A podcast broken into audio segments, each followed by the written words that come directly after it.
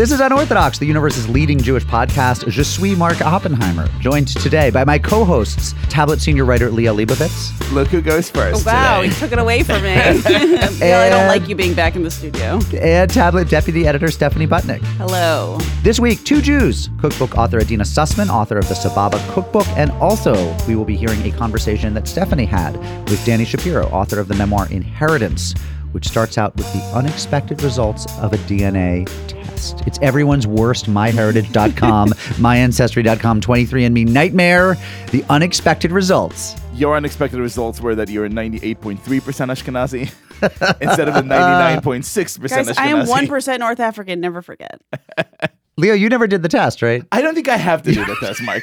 I think you look at me and be like, oh, yeah, that's a Jew. I think your height comes from the 2% Finnish that you are. You were actually 98% Ashkenazi Jew, Of- 2% from, Finnish. From some burly Cossack that That's way right. back in the day got frisky That's right. with, with Safta. Speaking of manly manliness and athletic prowess of all kinds, for me, it all began with Matthew Futterman, who made his second appearance on our show as Jew of the Week to talk about his book, Running to the Edge A Band of Misfits and the Guru Who Unlocked the Secrets of Speed. I was so into that book and so into him that when he told me I had to get a jogging stroller, I went out and I did it. You bought one? I mean, you know, I, I went out and I waited for Craigslist. someone to. no, Did you get one as no, a gift? I, I, well, no. He paid yeah, for no, one, no, no. I guys. didn't pay for one. I got one for free because my homie Dan Weinberger saw my posting on the Westville Dads Google group list and said, "Hey, I have one that I haven't used." So I've been running, and Labor Day is the annual uh, New Haven Labor Day Road Race, which is a big deal. It's actually the uh, American Track and Field 20K Championship. If you want to, so there's a 20K and there's a half marathon. The half marathon is slightly longer than 20K. So near the end, you diverge, and if you want your results to be 20K certified you go left and if you want half marathon you go right and of course the real the real ballers like they go 20k because that's that's a major too many K. uh, yeah anyway um, so there's like an elite athletes tent uh, on the New Haven Green where they're getting rub downs and massages beforehand, and they're like eating goo and and drinking special I the electrolyte goo. drinks. It's the best thing in the And world. but anyway, this is a huge thing in New Haven, and and a thousand people compete, and it's um you know thirteen point something miles, and it loops through all of New Haven. It's just this amazing urban experience. And it uh, two things occurred to me as I was running this race again because Matthew Futterman gets me running, and I decide I know what I'll do because I've been running two or three miles every morning. I'll run 13 miles, which was it's a great idea. Auspicious. All right, auspicious idea. And um, two things occurred to me as I was running this race. One is it must be the only road race in the country. One is I'm 46, and the second one, what was I thinking? those were the last two. Those were the things- Damn you, Futterman. Those were things three and four. I I could show you the blisters on my feet, um, and I'm I'm hobbling today. But two things occurred to me first. One is it must be the only race in the country that the course for which is not designed for natural beauty. Because we could do such a course. I mean, we were actually on the shoreline. Like we could we could take people right to the Long Island Sound, trot them out five or six miles, trot them back five or six miles, done, and it would be a beautiful course. This is a course that goes through all of New Haven's urban neighborhoods, which means you go through Beaver Hills, and all the Lubavitchers are down there, and their kids are handing out little cups of water, and they're holding up. I expected signs that said Moshiach now, but we don't we don't get those. We just get signs like "Go Runners," which is amazing. Then you go through Fairhaven, and all of the you know Latino immigrants are there. Also, the most economically vibrant streets in New Haven, probably. I mean, amazing. And the people, I mean, so they're out cheering for you. There are bands playing when you go through it. So then insanely great. Italy and people hand you slices Yes. of up eats. Yes, you go down Chapel Street straight through Wooster Square, right through the Abitz district, through the Pizza district. But then there's these parts to connect them where literally you're running in the shadow of highway overpasses. And I just think these elite runners, all of whom train in like Oregon, it says where they're from. It's like, oh, you know, Fort Collins, Colorado, Eugene, Oregon, right? They're out there in like beautiful Western America. They fly here for the National 20K Championship and they spend, you know, two to three miles running underneath. The I 95. right, running underneath the I 95 overpass. And they must be thinking, like,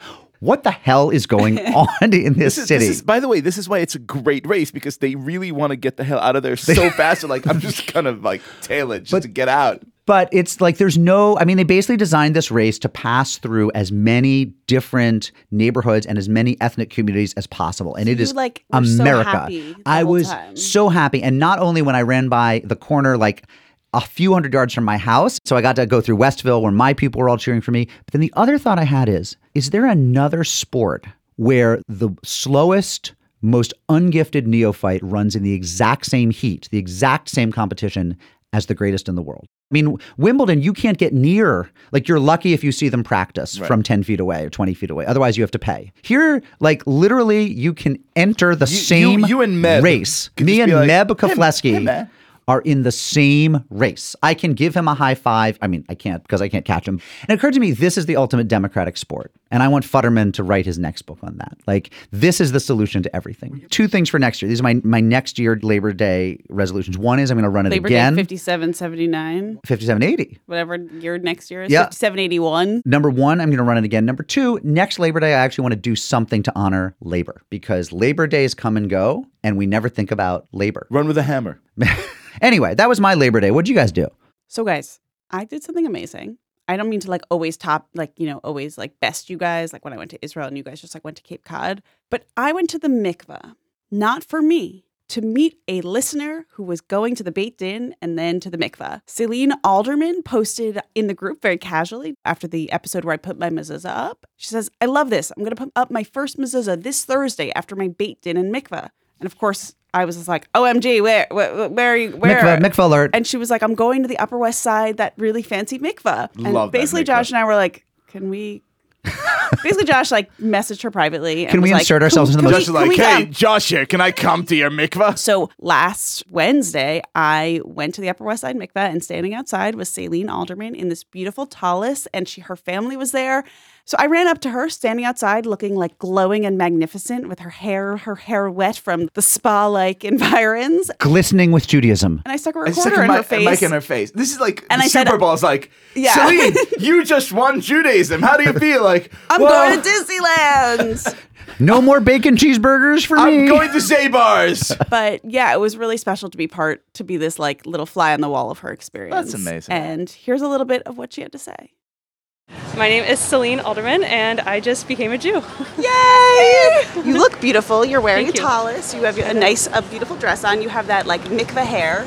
yes, I do have the mikveh hair. So Talk you things, do the Din first, and then you go mm-hmm. into the mikveh, and then when you come out, just like how, what do you feel like? Great. Yeah, it was awesome. Um, because they allowed my family to stand right outside. Mm-hmm. Um, so they got to hear the mikveh dunks and everything, and it was lovely. And just walking out and seeing all the people I love. Yeah, because my rabbi was there, one of my other favorite rabbis, she was there, hmm. my dad, stepmom, everybody. Do you feel different? Yes and no. I've been living it for a year during studies, and now I'm just, it's official. It just, it feels official. Welcome home, Celine. Liel, what's up with you? How can I top this? Nope, you can't. You went to the mikvah. You ran a half marathon. Here's what I did. I got back to New York. From Cape Cod. You know, I had a week and I was I was like loving all of humanity and feeling that the world was just fine and, and everything was nice. And then I drove back and there's a a rat the size of like a Dodge Charger standing right outside the building. And I'm like walking to it and expecting it to, you know, scurry along because it should be afraid of me. And it was just looking at me and going like, Sup? Like, welcome back. You live here. And joke's on you. He's like, you think you're gonna wear white pants after Labor Day? That's right. He was judging me. New York's a tough place. It's a tough, tough place. You know what else is tough?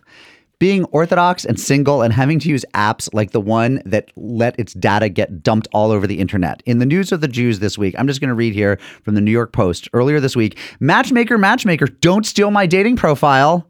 Strong lead from uh, the New York Post. That was the original song. A new service to help Orthodox Jews make love connections posted unauthorized profiles of hundreds of singles, exposing their private information to would be suitors. The matchmaking group, based in Far Rockaway, first of all, note to all of you don't use a matchmaking app that is based in Far Rockaway. It's called Shidduchline. I love the judginess. It's called Shidduchline WhatsApp.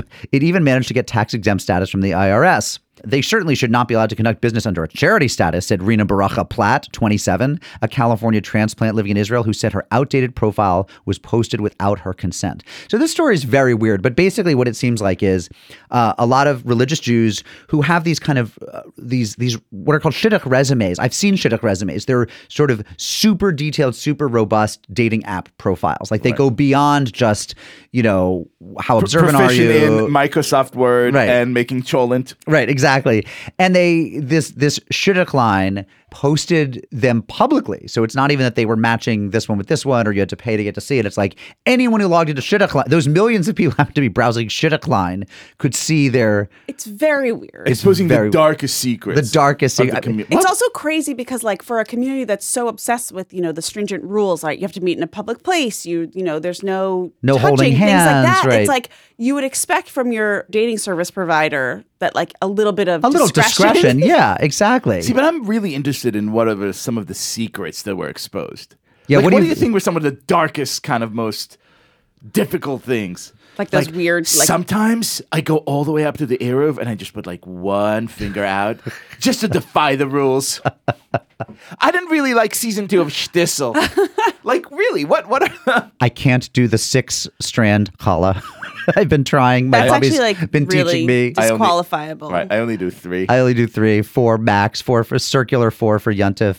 Anyway, I buy my challah in Gristedes. What this highlights, though, is that the fact that WhatsApp is like the app of choice for religious Jews. I think it's like probably like 70% of their business is all WhatsApp. They So love all WhatsApp. Jews. I think in the entirety of the state of Israel is based on like WhatsApp. I think the Israeli government right now doesn't meet anymore. I think they're all They on just WhatsApp. and there are very religious communities where they don't want people to have desktop computers or don't want them to be online, but That's they all have, solution. but they all have phones. That's right. So it's like, and somehow the the the rabbanim gedolim, the big the big macher rabbis, haven't figured out that this is a cheat, or do they not care? Oh care? no, it's it's not a cheat. It's great. It's Because, look, you could have- communication. You could, have, a kosher phone, which by the way, we all should have a kosher phone because that just gets you off the internet. no you porn. What does It's it a- do? n- no Twitter, no Facebook. Oh, no apps. No, just just like messaging. Is it a flippy things. phone? No, no, it's like a smartphone. You could go. You get them in Brooklyn or in Israel, wherever kosher phones are sold, and it's just like all the communications app like WhatsApps that you could actually talk to people, but none of the social media time waster. garbage that destroys Do you your have soul one? in your brain. No, but I really kind of want. I one. think you should. I Does want it you to also leave. shut down on Friday nights? I think I'm sure that hack to- to exists, do- right? To do that exactly. that hack must. Liel, you should get a kosher phone. I think I that should. blocks you, and that you should lead the kosher phone lifestyle. I could hear the op ed already. I went kosher and then got a kosher phone. Keeping kosher was easy. Getting a kosher phone was not. Getting kosher phone would be much easier than keeping kosher. Also, in news of the Jews, last week we talked about that case of uh, the musical falsettos being cast in England, in the West End of London, with an all Gentile cast. And was this appropriate? Would this, uh, you know, would it be legal to only cast Jews in America? We examined that from many different angles. This generated much attention. much attention, and and we'll get to some of that in the mailbox. But um, it, it, seems to have been fate that Valerie Harper died this week. Valerie Harper, of course, is the Gentile famous for playing many many parts, but uh, among others, Rhoda Morgenstern, uh, the Jewish friend of the Mary Tyler Moore character on the Mary Tyler Moore show, and then on her own spinoff. And you know, several listeners wrote in to say, "Well, there's your answer, right? I mean, let us let the universe remind you that there's a Gentile who really knew how to play Jewish. She was accepted as this Jewish character. Nobody seemed to have a problem with it, and and obviously that's an important point to remember. So as we bid farewell to Valerie Harper, a, a fabulous actress, we also remember she did our people proud. It did get me wondering. Are there other examples of Gentile actors thoroughly inhabiting a Jewish role so perfectly that just n- nobody would ever doubt it? Look, I think Rachel Brosnahan is now the standard bearer for this because she does Mrs. Maisel. Mrs. Maisel, she does such a good job as Midge, and it's it's a little campy in the way that the whole show is campy, but you buy it. I Yeah. mean, if you think about it too much, you're kind of like, oh, this this is weird. maybe this is weird, but um, I think she just really really crushes it. I was trying to remember who some of the actors were in Chariots of Fire who played the the Jewish uh, distance runners. I don't think that anyone ever doubted that they their veracity in those roles, but of course I can't remember them, so maybe that's a bad like, example. Ben Kingsley as Itzhak Stern in Schindler's List, right? The Ur victim saved by the Christian Messiah, Yep. Oskar Schindler. Yep, yep. A- and then Ben Kingsley also as Eichmann. As Eichmann, just, right? just to He bring, can do it all, but it's kind of like just to bring balance to the force. F. Murray Abraham is is playing like always these like swarthy Jewish characters. Right. Even Right. like Tony Shalhoub on uh, Maisel also is like very convincing as the Jewish dad. I mean, people think F. Murray Abraham can play them because his name is F. Murray Abraham, Yeah. and they That's figure right. he must be Jewish, which he's not. But it, it, it's true. He gets those roles. Who else? Anyone else we can think of? This is definitely one for the J. Crew. Uh, Yeah, tell us your guys, favorite. 914-570-4869 or write to us at unorthodox at tabletmag.com. Tell us about your favorite, your most convincing Gentiles in Jewish roles. Oh, I just had one. In Harold and Kumar, when they bump in, I swear this dropped Welcome, down. listeners, to There's- Mark's inner world. there's a moment before they go out to White for their night at White Castle where they they're like smoking a menorah bong, and I think one of the guys they're smoking with two Jews. One is David One's Krumholtz, David Krumholtz. but who's the other? Eddie Kaye Thomas. Eddie Kaye Thomas from uh, American, Pie, Pie. who I don't believe is Jewish, but in now he might be. But Eddie Kaye Thomas and David Krumholtz play like the super broy. He was born to a Jewish family in Staten Island. Fuck, I thought I had a, I thought I had a Gentile. thought you had him. And I thought it was from deep in the recesses of American filmdom. Oh well. Look, there was a U.S. Army commander. Back to the real news of the Jews here, people. U.S. Army commander suspended after he used Arbeit macht frei, the, the phrase emblazoned on the gates above Auschwitz, in a memo. What the heck was this story? I have to say, this is a JTA article, and not to throw shade, Auschwitz has been spelled wrong in this headline for a week now. It's A U S C H W T I Z, and I'm just like, they're gonna fix it, right? It's spelled So you're like, Auschwitz. They that- spelled it Auschwitz. Auschwitz. The This is like- whiz at This is like a greatest act of anti-Semitism than actually writing Arbeit macht frei in Like a they got memo. our Bach my fry right. Right. So yeah, At least he spelled it The right, Jewish JTA. Telegraphic Agency misspelling Auschwitz. So this is what the article says. I didn't actually read after the misspelling, but. I'll read it now. The commander, whose name and unit have not been released, used the phrase to headline a section of the memo that explains incentives, including time off available to recruiters depending on the number of contracts that they are able to complete. So- Basically, he's saying like, work sets you free, guys. Yeah. Work harder, recruit more people. and you'll get a, a day off. It is kind of funny. if you get more people into our camp, yeah, you will have some time off. All we want is a hundred people in the camp. I mean, I think this By says Tuesday. to not to put a rosy glow on this, but like this says how good of a job we've done at like making this phrase part of something you everyone just knows this phrase We, because we build the brand, is what you're saying. It's a fair we brand point. awareness. no, it's like this is you know like never forget, never again. Yeah, he didn't forget. So, U.S. Army commanders work making you free, baby. I think peak news of the Jews this week is that the small Pacific island of Nauru.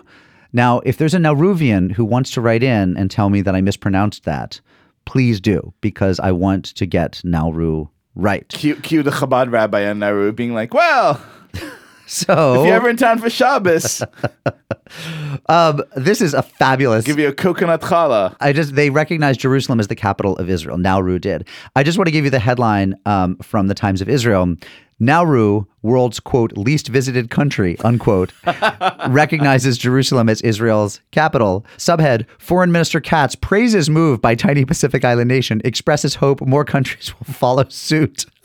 So what does this actually mean in practice? To be the world's least visited country. No, I know what that means, but basically, like what? So they are recognizing it. Does it mean anything? I mean, if it's if, if it's certain countries, it means if it's France, it means they're moving their embassy. If it's Nauru, Pre the U.S. embassy move, it would have been like huge news because like almost no one did it. Now it's like, hey, thanks, Nauru. thanks Nauru. We're down with you. Also in the news of the Jews this week, uh, an item we rejected but now relevant is that the Hawaiian island of Kauai has its first rabbi or has a rabbi again, leading to me thinking maybe I can expense a trip to Kauai to visit the Jewish community and their new rabbi, and then to Nauru to thank them personally for moving the capital, which I'm not even sure is the right thing to do. I haven't put a lot of deep thought into it, Very important to do that. I do want to get to Nauru. I'm glad you're really getting to the bottom of this, Friends, send us your thoughts on where Nauru should move. friends. Next year in Nauru. Move your embassies. Next year in Jerusalem.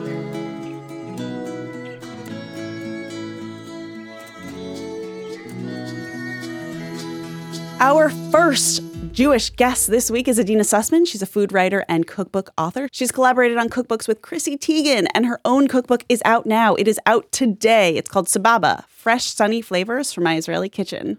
Hello. Shalom. Hello. Shalom from Israel and New York. Okay, we have you here. It's your pub day. It's an amazing, exciting cookbook. What is Sababa? Sababa the word or Sababa the Eh, cookbook? Maze sababa. Maze Sababa. Sababa. It's fine. It's good to finally have someone here who can explain it, Hebrew words to me. Right. It's derived from an Arabic word, which my friend Osama Dalal, who's an Arab chef who has a recipe in the book, explained to me actually means it's actually the highest form of love in Arabic, but in Hebrew, it's been uh, sort of slangified to mean everything's cool, everything's awesome. So like it can answer a million questions. So you say, "Oh, guess what? I got this for half off." Sababa. Listen, I'm not really in the mood to go to this the beach tonight. Sababa. You know, it's it's an it's a catch-all for everything's cool, everything's good. Um, and about six months ago, I started seeing Sababa T-shirts pop up in Shuk HaCarmel, where I live. I was like, It's Hebrew for all right, all right, all "All right. right, all right, all right." So if I know Shalom, Yofi, and Sababa, you're good. If I'm you, good. covered. I'm if good you- for a week in you- Israel. If you add a yalla in there, Yalla? like Okay. let's go, then Tov you're, yalla you're, bye. you're golden. Just Got it. repeat. Repeat. So, what is Sababa the cookbook? It's all good. It's all good. All good. Sababa is my interpretation of Israeli cuisine through the eyes of an American living in Israel who had a lot of experience eating and cooking Israeli food, but moved there about three or four years ago and decided that I wanted to share how I perceive all the Israeli ingredients, how I perceive the cooking culture in Israel, and sort of how I filter it through my suburban American upbringing. As the resident morbidly obese uh, member of the crew and someone who t- sets I thought great you were going to say store- Israeli. sets great store by by all things food and all things Israeli and all things Israeli food I will say you're as tan as the tannest Israeli. You look summery to from the from, from Massachusetts. As obese as the obesest American, as tan as the tannest Israeli, it's Liel Lieberman. can, can eat a whole plate of hummus in one sitting. Yalla, sababa. The book is unbelievable. Everyone should buy this book right now. If if you only have one Israeli cookbook, wow. uh, get this book. It's a Thank you. fantastic book. As the resident non-foodie here, raised as my As a person who eats at Friendly's, As my a fans can tell you, raised on Domino's We Pizza love- and Friendlies. What is Israeli cuisine? Like, take me beyond falafel and hummus and to someone like, uh, you know, someone eat out there ordering Domino's right now and they know Italian equals red, Southern Italian equals red sauce. What's Israeli? By the way, I can totally see it in a matter of years. The Domino's shakshuka pizza. Hey. I, I honestly wouldn't be surprised. I think Israeli food. I mean, there are a lot of debate and discussion about what Israeli food is. To me, it's really the fusion of Eastern European and North African and Sephardic traditions fused with the many other immigrant traditions that are in Israel and combined with a lot of improvisation entrepreneurial spirit, I would say, of Israelis and the way that they sort of will try anything and see what sticks to the wall. To me, it's very sunny, it's very spicy, it's very focused around the idea of Shabbat, whether it's Shabbat or not. It's preparing things in advance so that if people can come over, you have something ready like salatim or salads or a long cooked dish. It's a lot about hospitality. Uh, it's it's as much a vibe and a feeling as as a dish, I would So say. speaking of vibes and feelings, Uh-huh. I, I, want to start in, in a place where I learned to cook, um, Uh-huh. where, where I kind of got my my start, and where you're fortunate enough to live, and which I think inspires a lot of this book. Tell us about Shuk HaCarmel. I actually lived in Israel for five years after college and lived in Jerusalem. And, you know, Machane Yehuda in Jerusalem has now, I'd say, outstripped the Carmel market in Tel Aviv as sort of the marquee market of Israel. It's It's been renovated. It's got an awning on the top. So if it rains, you don't get flooded. You know, it's it's got some climate control. Shuk HaCarmel is still the down and dirty shuk of Tel Aviv. And that is what I love about it the most. It's really close to the beach. It has a lot of Arab vendors in the shuk. So there's a real sort of daily commercial coexistence that I really enjoy. It's kind of rough around the edges. There's, you smell raw chicken in one aisle. You hear people yelling about the price of mangoes in another. There aren't a million uh, boutique burger shops and fish and chip places. It's changing, but it's still a place that thousands of people go every day to buy all of their produce, all of their meat. Um, it's right on the edge of the Yemenite quarter, so it has an amazing feeling of uh, old Tel Aviv still to this day, and it's it's magical. So if you go there on a typical weekday, like what are you picking up? Well, as you saw, Stephanie, not a mere two weeks ago, I literally live a one minute walk from the shuk. So, you know, if I need a toothpick, I'll make an excuse to run into the shuk. It's it's really a place that uh, anchored me when I moved to Israel. Although I speak the language, I know the culture, I understand Israel. For me, the minute I got to Shuk HaCarmel and my husband found us an incredible apartment there, uh, I felt at home in Israel. So it's a place that I go to both check in sort of spiritually. I'd say that the Carmel Market is my spiritual home in Israel as opposed to the Kotel in Jerusalem for many people. But I'm buying all of my steaks if we're grilling. I'm buying spice blends. I'm buying produce in season. I'm also schmoozing with my favorite vendors to ask them how to make something or what their family story is or how their weekend was or what the weather's like. It's really, you know, for someone who works from home And even and- if you don't ask, they'll tell you. they will tell you and they'll have a lot of opinions about whether you gained a pound or lost a pound or if you look tired or what's going on or we heard you're writing a cookbook am i in it will you take my picture you know so yeah Can we talk about tahina and tahini? We can. It's Ta- in the book. tahini? I went to, I actually made yesterday the tahini smoothies from this book. I didn't have dates Ah. Okay. or something else that I needed, but it was still pretty good. How was it? It was good. And I put the walnuts in. That was really exciting. And the sea salt, like that was Mm. unexpected. Salt is the essential ingredient in all foods, including sweet foods. Salt brings out the sweetness and it also just provides a little structure to almost every recipe. What's wrong with Americans that they don't get the genius of tahina? What is it, first of all? Tahina or tahini. Are they the is- same thing? Because they- I've seen them sold under both names. They are the same thing. Uh, tahini is actually more closer to the original Arabic word for tahina. Um, it's pure ground sesame paste. Essentially, Israel, oh, uh, after China, is the largest consumer of per capita of sesame seeds in the world.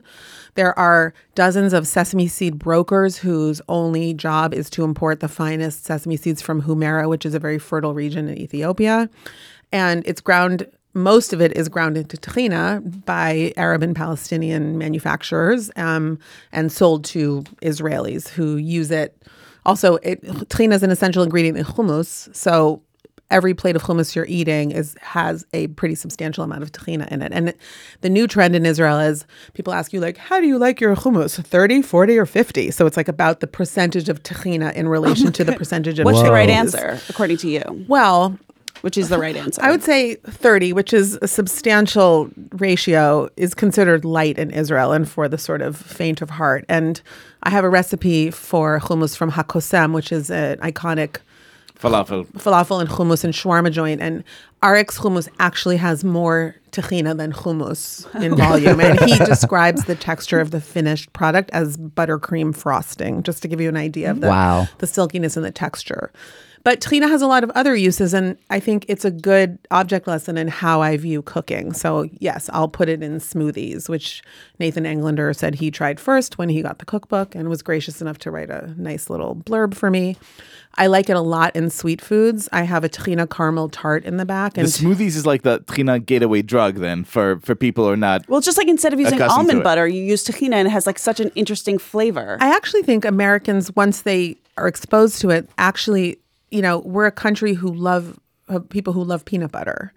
And Israel, ironically, Israelis hate peanut butter or have hated it, even though bamba, which is a peanut butter flavored snack, is like the national It's like snack. it's like puffy peanut butter. That's what it is. it's All of this, that's where you guys are like, you're feeding me all the right questions. It's all about how you perceive ingredients and how you view them. So, you know, I didn't really think there was going to be any interest in this book from Israelis because, you know, what, what does an American woman have to say about this cuisine? But several publications have written about me because they think it's interesting that I would put tahina in caramel or that I would make a boreka with sweet potatoes and kashkaval as opposed to like a savory potato filling.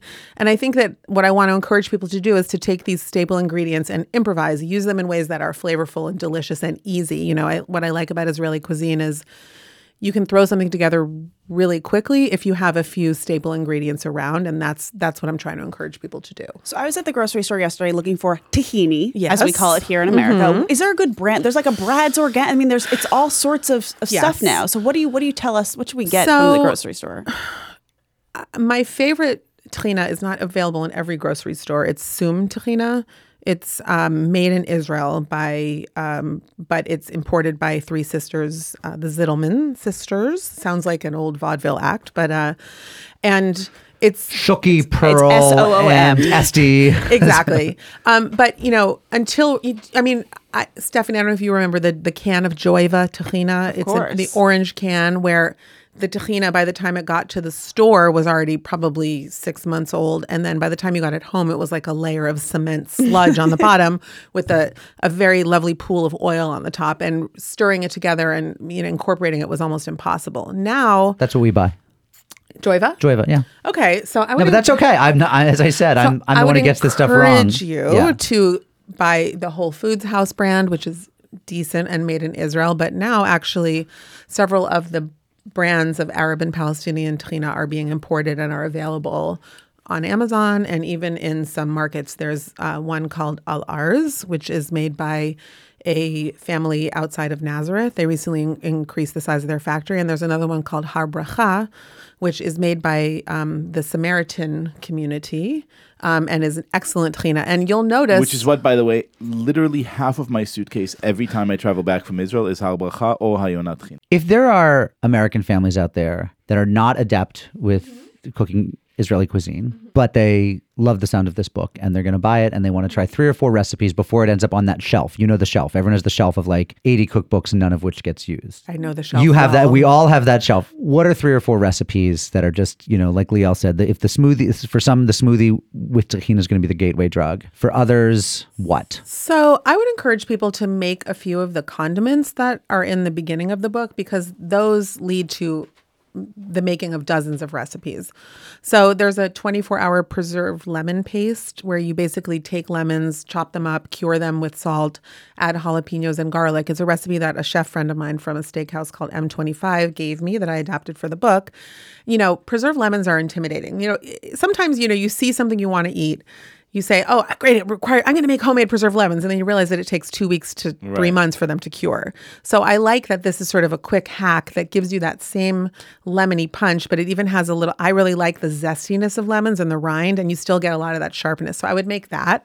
Then you can spread that on sandwiches. You can stir it into labneh yogurt. You can um, spread it on salmon and roast it. So that's one that I would encourage people to make.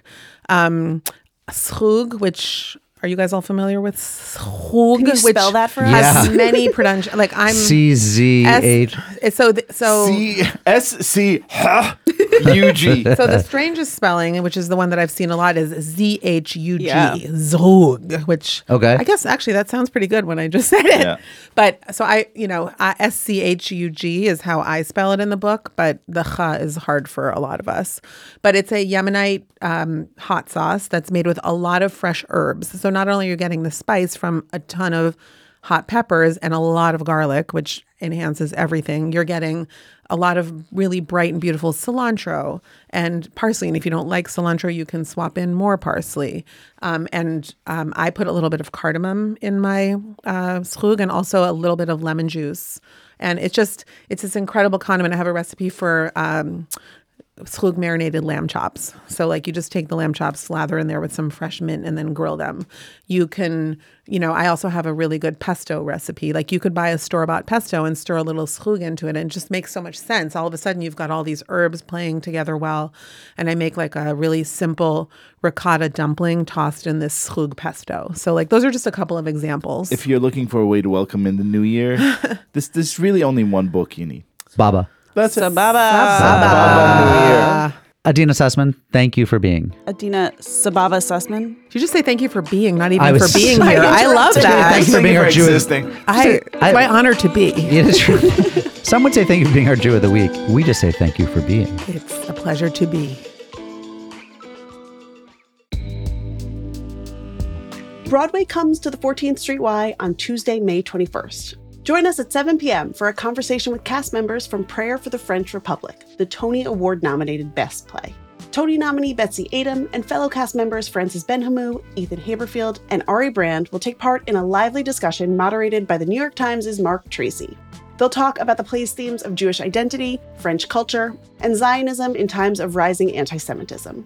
This event is part of 14Y's spring season of Jewish culture. As a Jewish community center, 14Y offers a variety of opportunities for people to discover, explore, and connect with Jewish life. Visit 14streety.org to learn more and purchase tickets to Broadway at 14Y.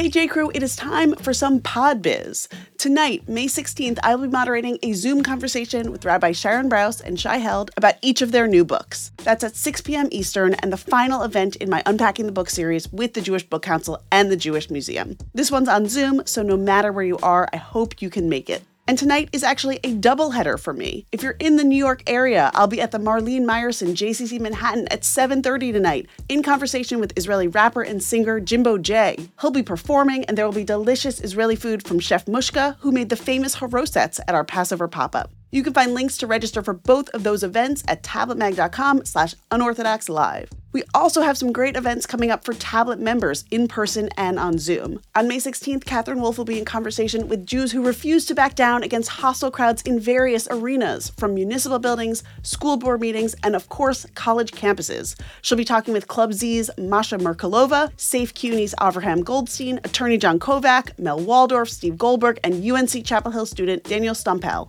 Also, coming up, a warm and intimate Zoom for those who have lost friendships since October 7th. That's on May 21st and will be a great chance to connect and meet new people. And on May 30th, an in person tablet meetup in Washington, D.C., hosted by Tablet's executive editor Wayne Hoffman and Catherine Wolf. That'll be at Char Bar at 6 p.m. You can become a tablet member at tabletm.ag slash UO member and get more information about all of these events. Okay, back to the show.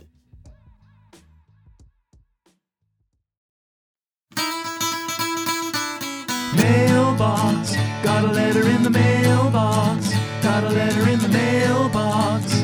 Mailbox. Unorthodox at tabletmag.com. That's unorthodox at T A B L E T M A G.com. to the mailbox. Hello, Mark, Stephanie, and Liel. A listener writes I recently met some of my boyfriend's new coworkers who grew up all over the U.S. We were discussing accents, and one person observed that I had a quote Jewish accent. Is this an okay thing to say to someone? He didn't say that I sound Israeli. I don't. Or like a New Yorker. My family's from New York, but I grew up outside Philadelphia. He said I sounded Jewish. What does it mean to sound Jewish? Does it mean affective and from New York City? And is it acceptable to say that someone has a Jewish accent? I'd love to hear your take on this. Warm regards, Rachel. Well, I wrote back to her and I will tell you what I told her, but does either of you have thoughts first? I don't like this friend. Um, he's like, you look Jewish. Just kidding. No, it's like when people tell me that I don't have a Long Island accent and they mean it as a compliment. Yeah, there's no just like, good answer to that.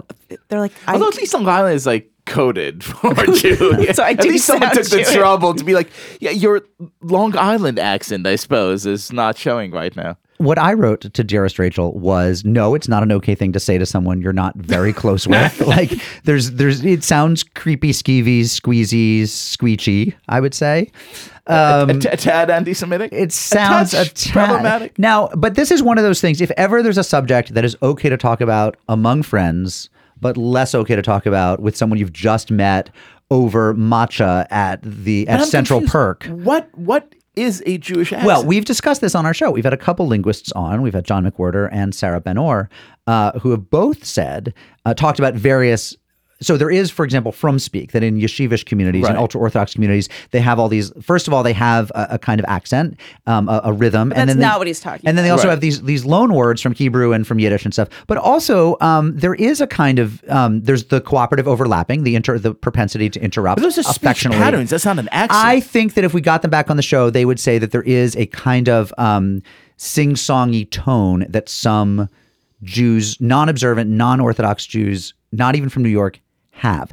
Another thing I'll point out is that people from like Toronto and Melbourne say that in their home countries, the Jews there do sound different from often if they grew up in the Jewish neighborhoods from the the the Anglo Australians or Canadians. I think that Rachel should break up with everyone involved. In I agree. story. I I, agree, and yet there's not nothing to it. All right, on to the voicemails. Here's a voicemail we got from a couple guys who seem to be driving on I-90 on their way back to Ithaca, and they dropped us this voicemail.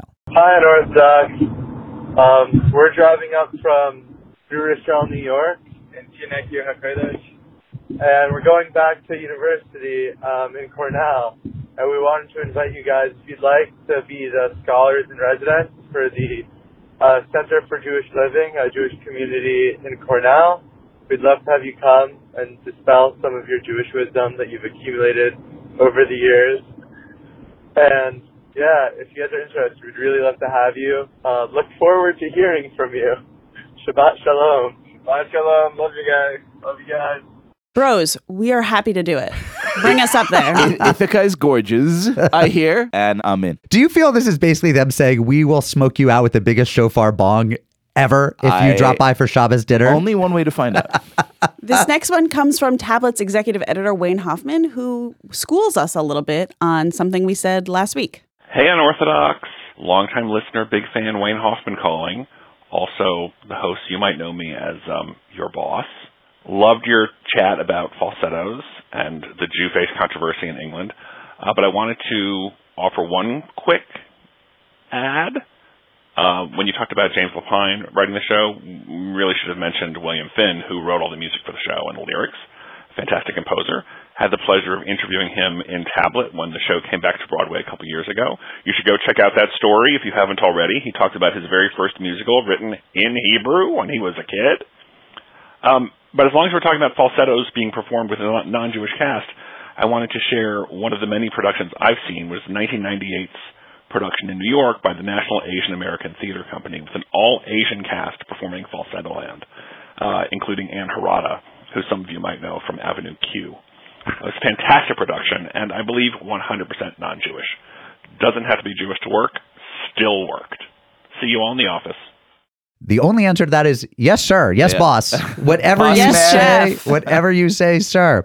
Jew of the Week, Benjamin Cohen, a former Jew of the Week, once and ever Jew of the Week, uh, calls back with uh, Jew a, of every week. a thought on the falsettos discussion of who can play Jews, who can play non-Jews. Uh, hey, it's former Jew of the Week, Benjamin Cohen. Hope you're doing well. I was just listening to the most recent episode, and I wanted to weigh in on one thing. You guys mentioned Daniel Radcliffe uh, from Harry Potter.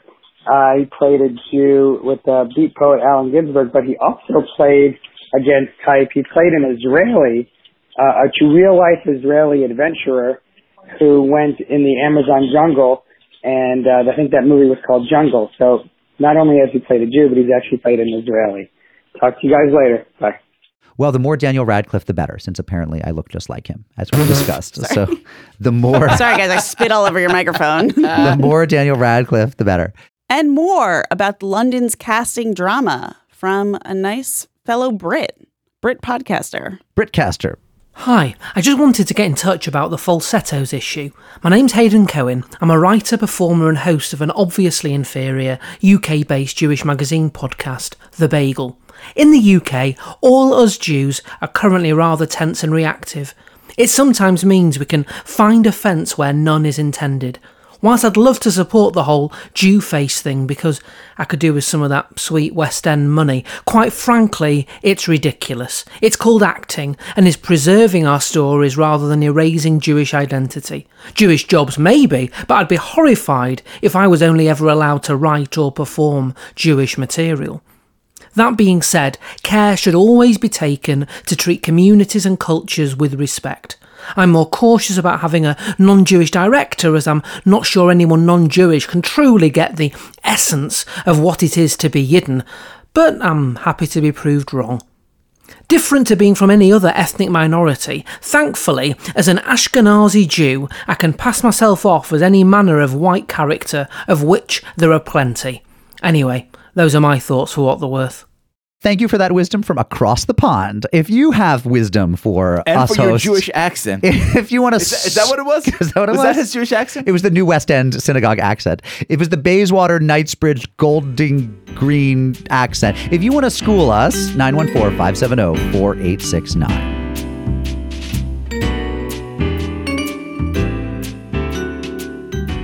We have a book, the newest Jewish encyclopedia, from Abraham to Zabars and everything in between, comes out October 1st. Pre order it today. We are doing a very fun giveaway contest. If you pre order the book now, you will be entered to win a Zabars gift basket. Zabars, is the appetizing shop with bread and coffee and everything.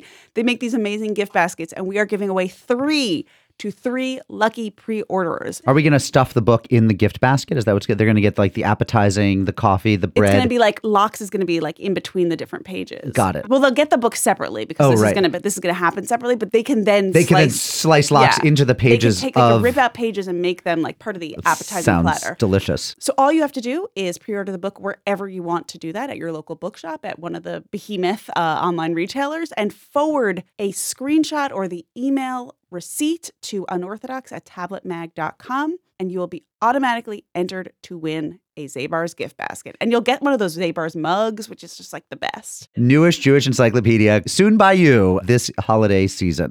Along with the book comes a live tour, not just some live shows, but a whole tour. We're rocking North America and maybe other countries. The season kicks off September 19th with a free show in Stamford, Connecticut. Our guests are none other than super duper Jewy Rabbi Jew Joseph Telushkin.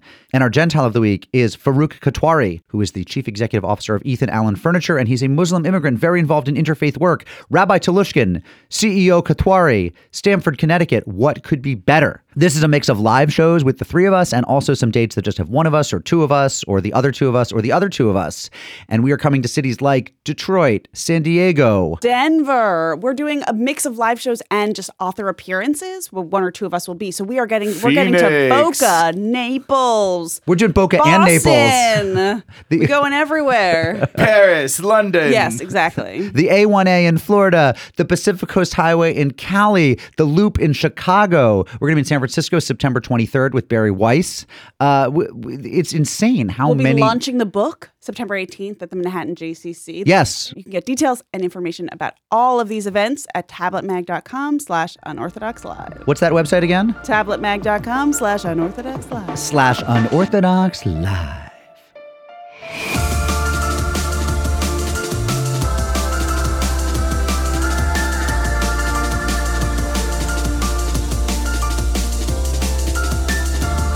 So this might surprise you guys, but I have a life outside this podcast. What? Yeah, I host the Jewish Book Council's Unpacking the Book series at the Jewish Museum each spring, and I had an amazing conversation at one of those events with Dani Shapiro.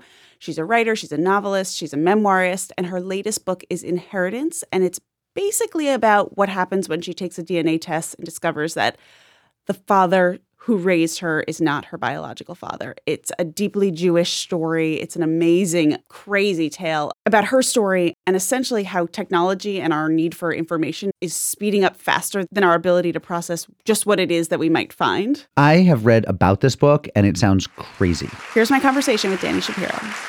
Welcome. It's good to be here. Let's kick things off with a short reading from the beginning of the book, if you wouldn't mind. Sure. So, this is uh, just a very brief chapter at, the opening of Inheritance. When I was a girl, I would sneak down the hall late at night once my parents were asleep. I would lock myself in the bathroom, climb onto the Formica counter, and get as close as possible to the mirror until I was nose to nose with my own reflection. This wasn't an exercise in the simple self absorption of childhood. The stakes felt high. Who knows how long I kneeled there, staring into my own eyes. I was looking for something I couldn't possibly have articulated, but I always knew it when I saw it. If I waited long enough, my face would begin to morph. I was eight, ten, thirteen. Cheeks, eyes, chin, and forehead. My features softened and shape shifted until finally I was able to see another face, a different face, what seemed to me a truer face just beneath my own. Now it is early morning and I'm in a small hotel bathroom 3,000 miles from home. I'm 54 years old, and it's a long time since I was that girl. But here I am again, staring and staring at my reflection. A stranger stares back at me.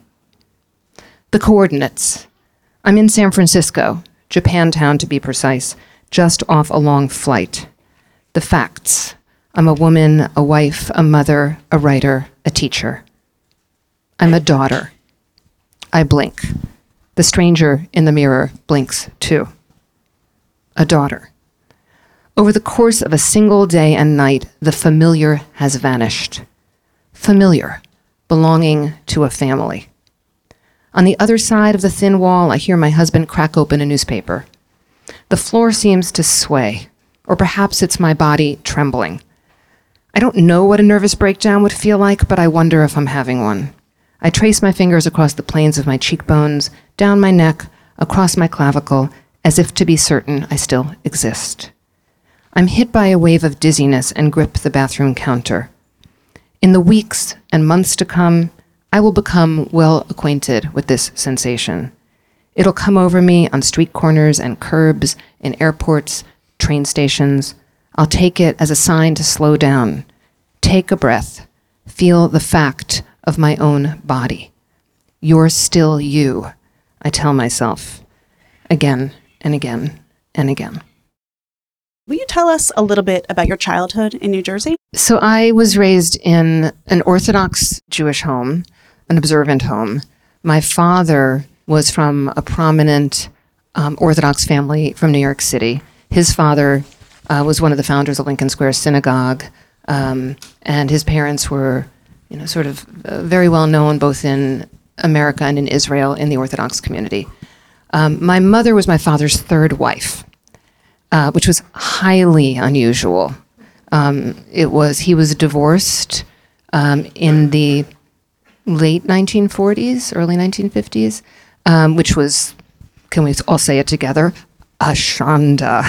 you know? Come on, guys. And then he remarried, and he he. I've written about this. I wrote a, an essay about this in the New Yorker years ago called "The Secret Wife." He he fell in love with a young woman, and he um, they became engaged, and he found out on the eve of their wedding that she was dying. Um, she had um, non Hodgkin's lymphoma, which was a death sentence back then. She was 26 years old. Her parents hadn't told her um, this could happen back then, and they didn't tell him. And he found out, and he went forth and married her, and he was widowed within a year. And so by the time he met my mother, he had run out of Orthodox women, let's just say. Um, and my mother was decidedly not Orthodox. She was a career girl. She she was divorced. She'd been married ten years with no children, and um, she agreed to become Orthodox to marry my father.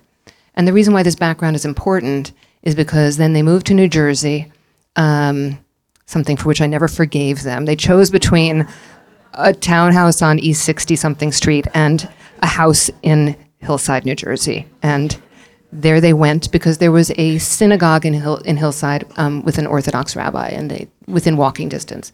My mother agreed to become Orthodox, but she was never Orthodox in her heart. Uh, in fact, she was an atheist. Um, and she, uh, so I was their only child, and they fought over me. Uh, I went to a Jewish day school until I was in seventh grade, and then I went to prep school. You know, my mother won, like for part two of my childhood. And so it was a very complicated, confusing upbringing in terms of uh, belonging, Jewishness. There was always a sense that I had that there was a struggle between my parents that I didn't totally understand. Um, and Hillside, New Jersey, was a interesting little complicated community because there were these Holocaust survivors who had moved there and made good and were prosperous and were building things, you know, building malls and buildings and shopping centers.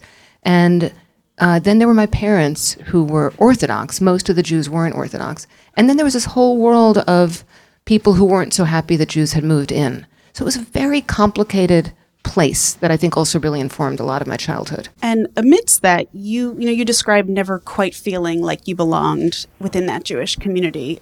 It seems like everyone was telling you you didn't look Jewish all the time. I don't understand this world where everyone just says that to you, but it seems like that was happening.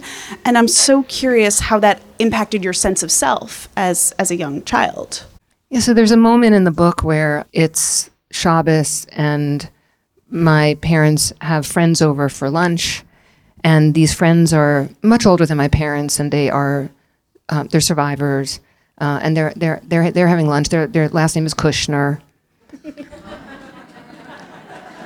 Um, future grandparents of Jared, and it's it was an enduring, like kind of a, a childhood memory that became seared into my um, my consciousness in a way. Mrs. Kushner, I came out to say hello to all the adults, and Mrs. Kushner kind of patted me on the head or grabbed my arm, and she said, "Little Blondie, we could have used you in the ghetto.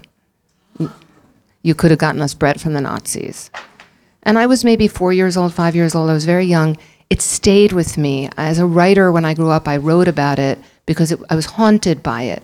But I thought I was haunted by it because um, it's an awful thing to say to a child. And I felt guilty, and I felt, well, if I had been around then, then I could have. I mean, it was it was putting something on me that wasn't mine to carry.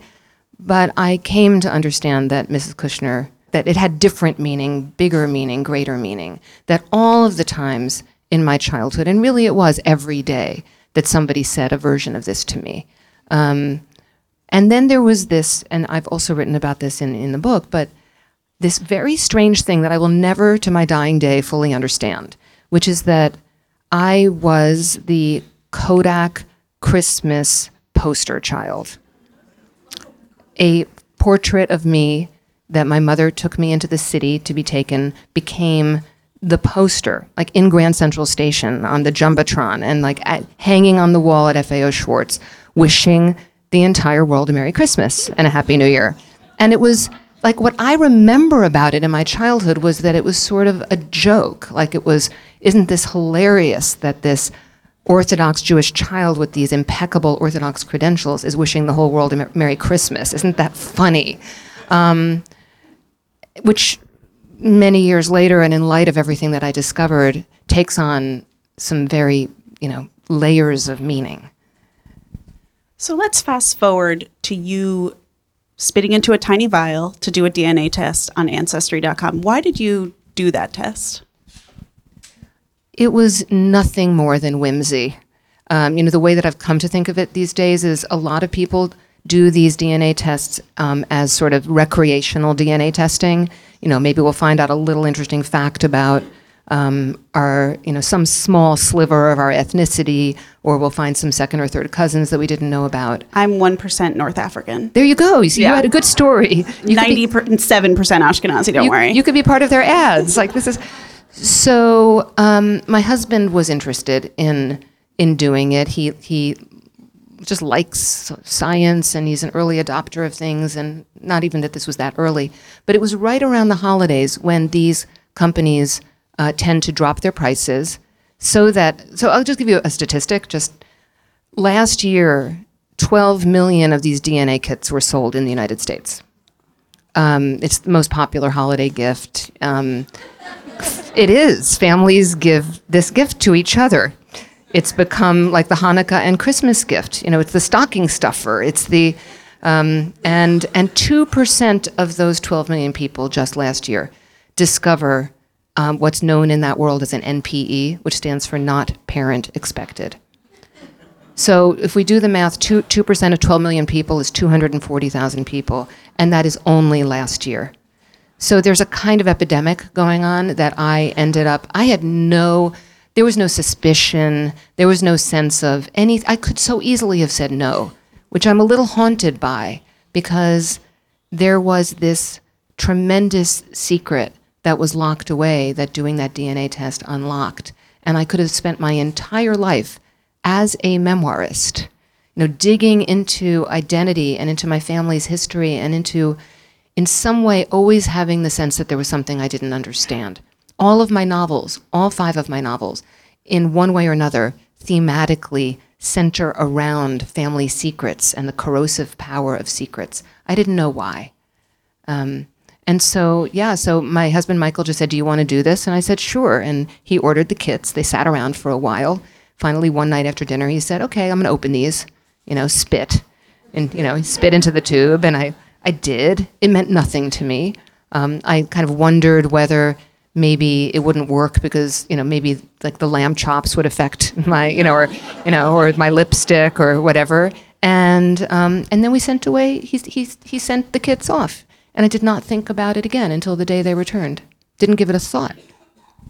And so, what happens when they get returned to you, the results? the first thing that happens is that my breakdown of my ethnicity um, is uh, listed as 52% Eastern European Ashkenazi.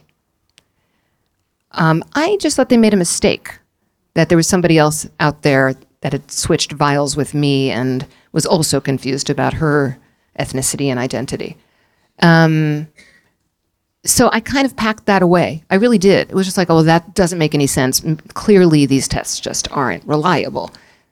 Such was my certainty. Um, the next thing that happened, because my husband, he's a former journalist, um, investigative journalist, he was like flashing red lights were starting to go on. And then, so he was keeping an eye on my Ancestry.com page. And for those of you, how many people here have done DNA testing? Just show of hands. So, um, so about 30%, I'm just going to say 35%, which is probably about right. That makes sense. So, for those of you who haven't, one of the things that happens is you um, you have the option of opting in, checking the box that says um, I'd be interested in seeing other people who share DNA with me. Or not. You can opt out. But most people who do these tests are interested in that. That's part of the recreation. I'll find the second and third cousins that way. So I had opted in, um, and um, a first cousin appeared on my page who was a complete stranger. And even then, I just thought, well, this is really a mistake. I know all my first cousins. Um, there's also something on Ancestry where someone can administer someone else's page. So often a brother will do it for another brother, or a son will do it for a father, or a wife will do it for a husband. There was a name associated with this mystery first cousin. And my husband started digging into that name and trying to figure out who that person was um, and was hitting a dead end. So my dad had a child in his first marriage, much older half sister uh, named Susie. I um, wrote Susie an email. We weren't close, we hadn't been in touch in a couple of years, but I had recalled that I, I thought she had done DNA testing. So I reached out to her and asked her if she had, and she had, and she sent me her results. And there is a site called GEDmatch where you can upload two kits to see how much DNA is shared between these two these two people. Just with numbers and codes, it's all pretty coded. And that was the night that my life changed because um, it took a fraction of a second. Uh, Michael uploaded our two kit numbers and it showed that we were not related. We weren't sisters, we weren't half sisters, we were no kind of sisters. I made him then go downstairs and call Ancestry.com to get to the bottom of this mistake that they had made. And he was told that no mistake, no mistakes are made by these companies. The DNA doesn't. It just. They, can you imagine what would happen if they made mistakes? It wouldn't be the billion-dollar businesses that you know that they are. So, I understood at that moment that my dad hadn't been my biological father. I knew that he was Susie's. Uh, she looked like him, she sounded like him, she walked and talked like him. I was the one who had been told every day of my life, how'd you wander over from the Alps, Heidi? You know, into, you know, like how like what do you do? What's wrong with this picture? I knew. And so I don't want to give away too much of what happens, but your parents had had fertility issues and had gone to a clinic in Philadelphia, and you basically pieced together who your sperm donor was, who the sperm donor was. And he's not Jewish. He's very much not Jewish. Um, your DNA was sort of like Western Europe, um, sort of what Heidi, basically. Um, and some of the first people you went to after this happened were, were Jewish leaders, were rabbis. And what did they say? Uh, how did they sort of help you make sense of this? One of the things that I found so interesting, I mean, I, I launched myself into research mode for many reasons. One was just to try to piece myself back together again because it's a very unsettling thing to be certain about your identity and then discover you were wrong. Um, the other reason, in terms of urgency, was that I realized that some of the people who might have any kind of answers or wisdom for me were going to be they were they were elderly. Um, they they were you know in their late 80s and in their 90s, and I needed to reach out to them quickly. Um, I could not imagine at the beginning that my dad would have agreed to have used a sperm donor. I read up on the halacha, the you know the body of Jewish law, and it was really very painful reading for me because the halacha spelled out that this would have been utterly forbidden. The word that was used and everything that I read was this is an abomination, right? So I thought my father, he was a black and white thinker. His observance was the defining aspect of his, um, you know, humanness. And I, I couldn't imagine it. So I went to see um, Rabbi Haskell Lookstein, who some of you may know, whose congregation is on the Upper East Side. I went to see him because Rabbi Lookstein and my dad had known each other. Um, Rabbi Lookstein's father, who was the founder of Ramaz, and my grandfather had known each other. And I thought maybe my father, as a young man, if he had sought rabbinic advice, maybe he would have gone to Lookstein. Or maybe Lookstein would have a window into what he might have thought. And I sat with him and we had this, you know, long meeting together. And where he came out was when he finally understood what I was saying to him, which was a lot. Um, he, he said, Kol hakavod to your father, all the honor to your father. If God forbid my wife had been a situation where we couldn't have children, I would have done the same thing. He threw the rule book out. He threw it away. The halacha, it was like, that's not what this is about. And then I had a very similar experience with my Aunt Shirley, my father's 90, then 93 and a half year old um, sister, his younger sister, who I went to see in Chicago. And to just give you a little bit of a sense of my Aunt Shirley, she is the matriarch of a family at this point that has 70 great grandchildren. Um, they're all um, Orthodox. Um, many of them live in Israel. They're they're um, they're a devout family, and um, and I'm very close to her. And I went there to tell her, essentially, that we are not biologically related. And I had debated about whether to do that or not. And then I thought I have to because maybe she knew. My father was very close to her. Maybe he would have told her. Maybe he would have gone to her. And once Shirley understood everything that I was saying to her, she essen- essentially said the same thing that Rabbi Lookstein said. She said, Your father would have felt he was performing a mitzvah. Um, it would be completely within his genre to have done exactly that and to never have spoken it again. So that was this fascinating thing to me because I had always considered the Orthodox world, the world that I was raised in, as utterly black and white. The halacha says this, then you don't do it. And there was this whole other range of, well, and really at its depth, what that has to do with is the commandment to be fruitful and multiply, you know, pru uravu. Um, and that that prob- probably superseded any other um, halachic ruling. And the interesting thing is, you sort of go into these encounters expecting to be somehow shunned from both the community and your family. And that's actually not what happens at all, right? No, that's not what happens at all. In fact, just this week, uh, Shirley, who lives in Chicago, was visiting um, one of her grandchildren who lives in Teaneck, New Jersey, and she called me, and I went to visit on Monday. And I was sitting with Shirley and with her oldest daughter, uh, who, my cousin, who is the first time that I've been with any of my cousins since the book came out, since they've all read it, since you know they they the rev- this revelation. And in fact, if anything, it's actually brought us all closer because it's this feeling of like, oh, that makes so much sense. Now we understand. Now we all understand. And I think we feel more connected and more related to each other out of that understanding because there was like this this like Pandora's box that was just always sitting there. Um, secrets don't disappear just because they're unspoken. They just go somewhere and live and glow in the corners and fester. And I think that that really was something that was happening in my family because this was a secret that my parents absolutely intended to take and did take to the grave with them. So that sense of, oh, this makes sense. Did you did you have that? I mean, I know obviously your identity is being so complicated by this by this news, particularly that you are not fully Jewish. But was there also, you know, you've written before about your movement away from the religious world you were raised in. And I mean, does this sort of play into that, do you think? I actually feel more Jewish now. Um, and I also am aware that I have this biological father who and ancestors who came over literally on the Mayflower.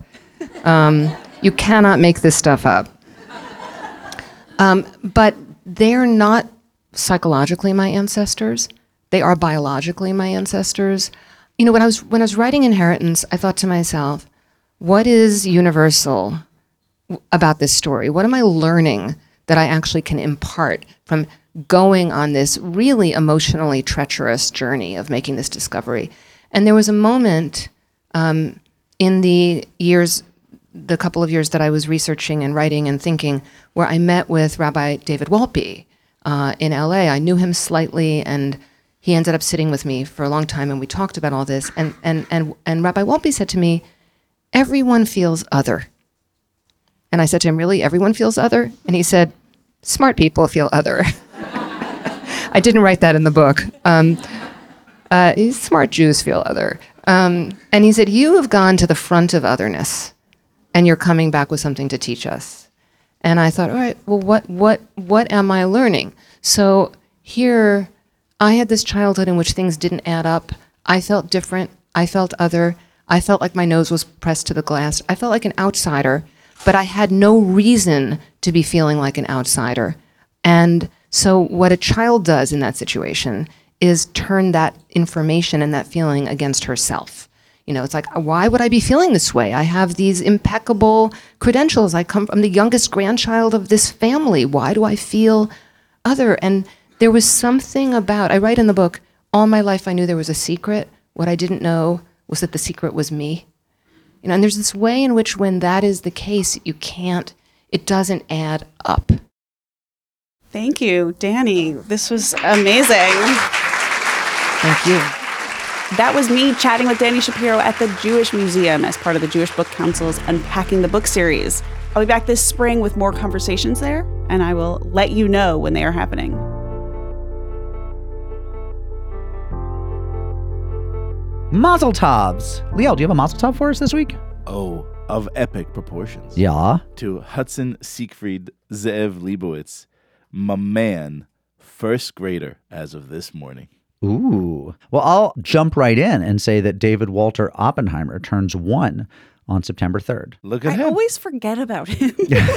like I remember going to his bris, and I s- seen him on We'll FaceTime. see you again on your bar mitzvah, David.